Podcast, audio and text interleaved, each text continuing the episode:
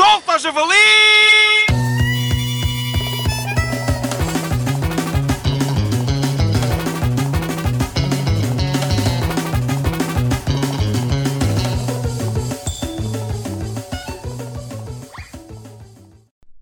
Hoje, no Solto ao Javali, temos connosco novamente Alexandre Ribeiro. Para os ouvintes atentos, Alexandre Ribeiro já esteve connosco na primeira edição do podcast a relatar o momento mais triste da sua vida. Não foi assim, Alexandre? Foi sim. Então o que traz por cá desta vez? Olhe, ainda bem que me faz essa questão. Porquê?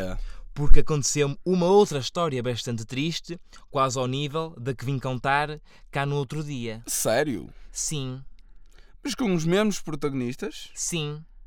Com o engatatão do seminário e com a rapariga que parecia um gajo? E não, pois o André, entretanto, mudou de seminário e a Lúcia efetuou uma operação de mudança de sexo e agora é definitivamente um gajo que se chama Diogo. Então é com quem? Comigo e com a Isabel. Ah, sim, a tal rapariga que você estava apaixonado. Mas o que aconteceu desta vez? Ora, passado uma semana de ter estado aqui neste podcast sublime, o Seminário de São Lázaro decidiu organizar uma peça de teatro de Romeu e Julieta. O que é que sucede? Lá no seminário houve um sorteio para ver quem interpretava essas duas personagens.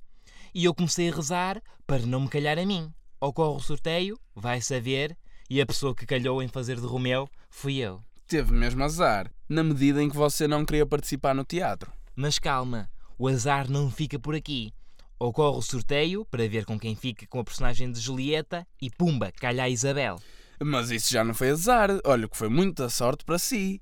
O engatatão do seminário e a rapariga que parece um gajo já tinham saído do seminário de São Lázaro, portanto, tinha todas as oportunidades para conquistar o coração da sua amada. Pois, isso foi o que eu pensei. O que é que sucede? Três dias após o sorteio, eu vou a sair do seminário e dou com a Isabel aos beijos com um indivíduo que mais tarde vinha saber que a sua alcunha era o nome de uma instituição financeira. Portanto, uma alcunha muito nécia, não é verdade? Realmente, pessoas terem alcunhas de nomes de bancos é parvo.